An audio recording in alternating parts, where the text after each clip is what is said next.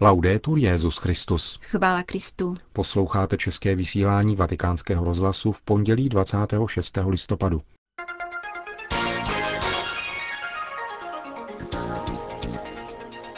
Dnes dopoledne přijal svatý otec na zvláštní audienci nové kardinály s jejich příbuznými, přáteli a spolupracovníky. Vrátíme se ke včerejší bohoslužbě, kterou se kardinál Dominik Duka ujal svého titulárního římského kostela.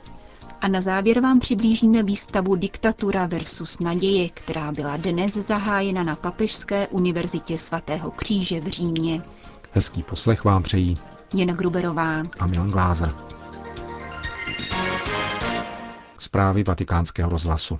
Vatikán. Benedikt XVI. dnes v aule Pavla VI. přijal kardinály jmenované při sobotní konzistoři společně s jejich rodinami a krajany.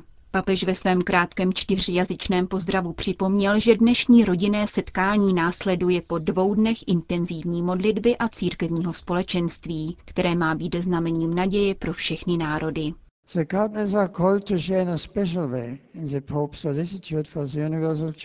Kardinálové jsou povoláni, aby s papežem zvláštním způsobem sdíleli starost o univerzální církev. Na jasnou barvu jejich roucha bylo tradičně pohlíženo jako na závazek bránit Kristovo stárce až k prolití vlastní krve. Noví kardinálové na sebe nyní berou břímě svého úřadu. Doufám, že je budete podporovat svými modlitbami v jejich úsilí prosazovat společně s římským papežem svatost, společenství a pokoj církve v celém světě. Řekl Benedikt XVI. a obrátil se poté k přítomným blízkovýchodním poutníkům. Prostřednictvím kardinálského jmenování patriarchy Butruse Raiho bych rád povzbudil křesťany žijící na Blízkém východě, pro které musí být zaručen svobodný život víry. Opětovně vyzývám k míru v této oblasti. Církev podporuje veškeré úsilí vedoucí k pokoji ve světě, který se nikdy neuskuteční, nebude-li se zakládat na skutečném respektu vůči druhému. Další slova svatého otce patřila poutníkům z Kolumbie.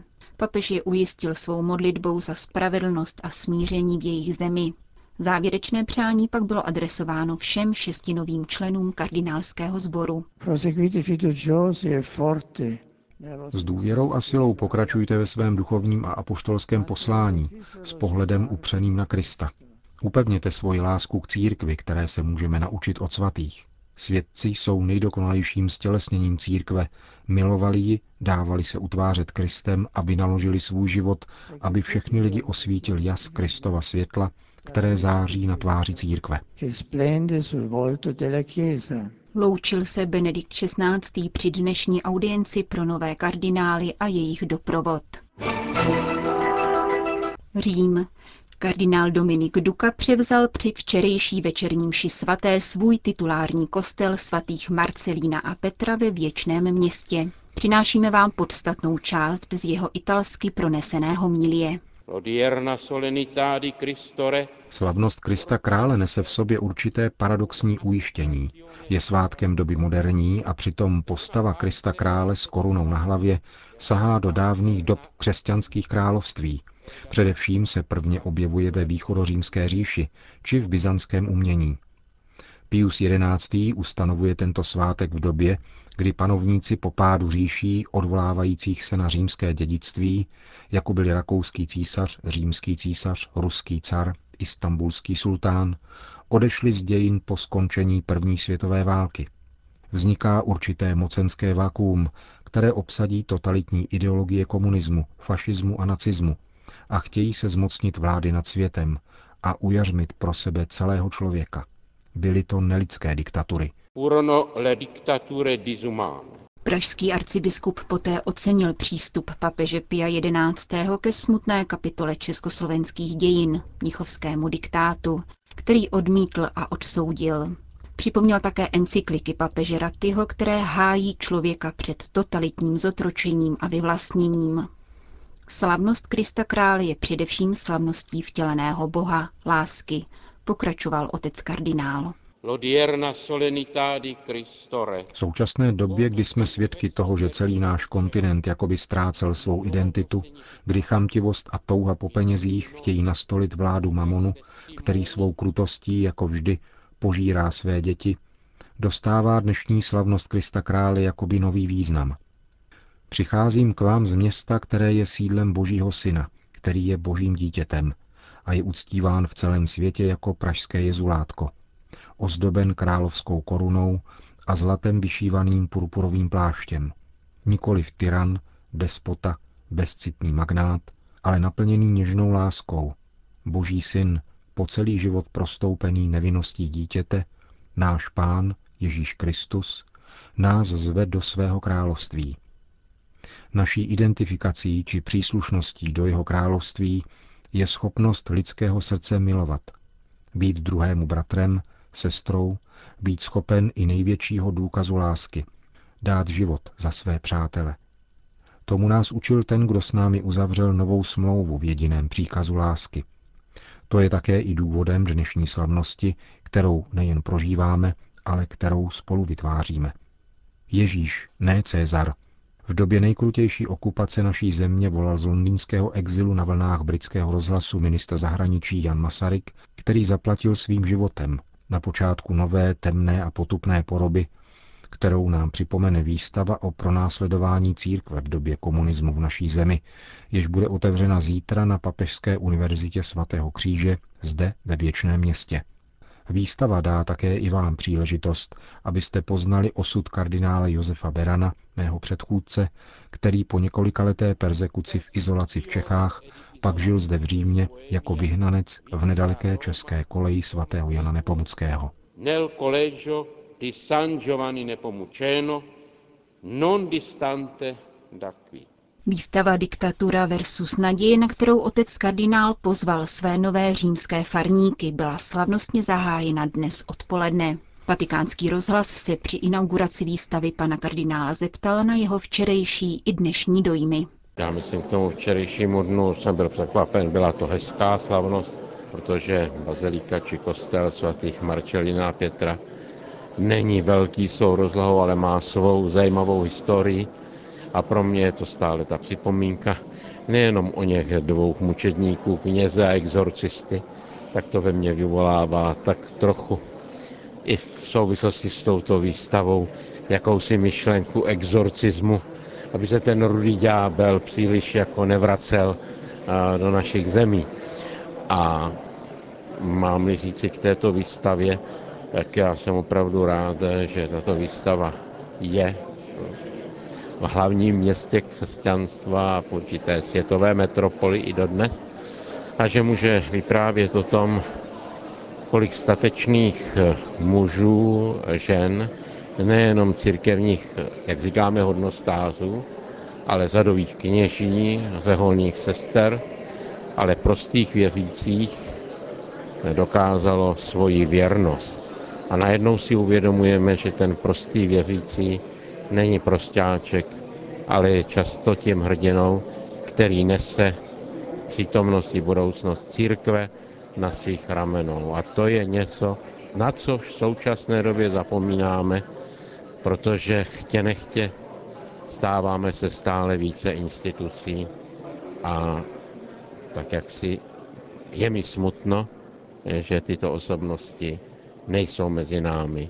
Určitě by nás občas napomenuli a určitě by byli schopni také říci, jak dál. Jistě, že je to určitá metafora, určitá spekulace, ale myslím, že je to také výzva protože jsem měl možnost, že jsem z nich část mohl poznat osobně, anebo z vyprávění jejich přátel, jejich spoluvězňů, jejich zeholních spolubratrů. Takže o to víc si této výstavy vážím a jsem opravdu za ní vděčný. Výstava, kterou v rámci roku víry uspořádali velvyslanectví České republiky u svatého stolce, archiv kanceláře prezidenta republiky a Ústav pro studium totalitních režimů, je pro veřejnost otevřena do konce ledna příštího roku. Velvyslanec České republiky Pavel Vošalík přečetl na úvod list předsedkyně parlamentu České republiky Miroslavy Němcové – Přítomní byli také velvyslanci Polska a Slovenska, předseda Akademie věd České republiky profesor Jiří Drahoš. Vernisáž výstavy proběhla za poměrně velkého zájmu veřejnosti. Účastnila se jí česká komunita v Římě, do níž patří také bývalý apoštolský nuncius v České republice kardinál Giovanni Copa. Kurátorka výstavy Vladimíra Vaníčková popsala pro vatikánský rozhlas vznik a smysl této iniciativy. Výstava, s kterou jsme s týmem historiků a archivářů eh, připravili, je výsledkem dlouhodobého projektu. Jejím prvním výsledkem byla v roce 2009 výstava pro středoškolskou mládež, kterou jsme připravili tento projekt se snaží zmapovat persekuci římskokatolické církve v Československu v celé periodě komunistické nadvlády, ukázat jednotlivé metody, které komunistická moc vůči církvi, vůči věřícím, vůči svým občanům používala. A v podstatě to považujeme za zásadní z toho důvodu, že komunisté církev považovali za svého hlavního ideového protivníka církev, ať už kněží, tak lajkové byli po celou dobu v centru zájmu státní bezpečnosti, protože cílem režimu bylo v podstatě ukrást lidem vlastní duše. Tuto dobu sleduje výstava jednak v tématických celcích a jednak na příkladech lidí, kteří tento režim prožili a kterým nezlomil páteř, udrželi si svou identitu, svou víru, ukázat sílu vnitřního přesvědčení člověka, které je důležité i pro dnešní dobu.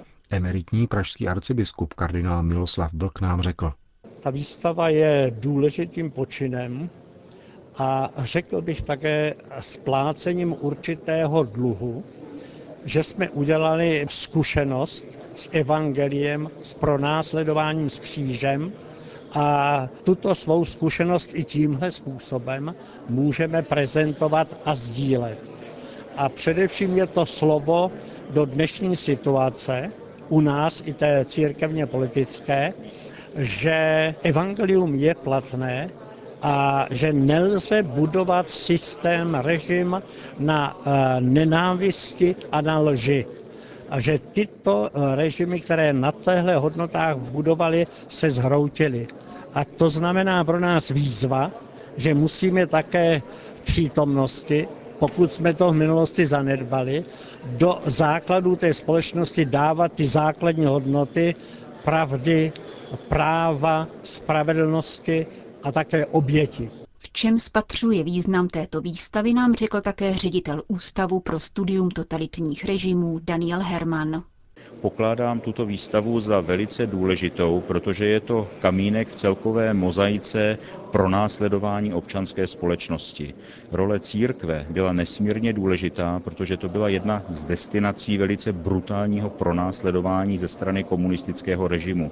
A nezapomínat, ukazovat tyto věci, ukazovat konkrétní jména a tváře je velmi důležité, protože nebyly žádné bezejmené oběti. Myslím si, že právě památka těchto osob, které na vlastním těle nesly skutečně i tu bolest často, jak fyzickou, tak psychickou, je naší povinností a jsem rád, že se tato výstava může konat právě zde v Římě na půdě Papežské univerzity, aby i lidé, kteří třeba nemají tuto osobní zkušenost s totalitou, si mohli uvědomit, co to totalita znamená, abychom mohli společně spojovat síly i v boji proti totalitám novým, které bohužel v budoucnu třeba mohou přijít i z úplně jiných částí světa.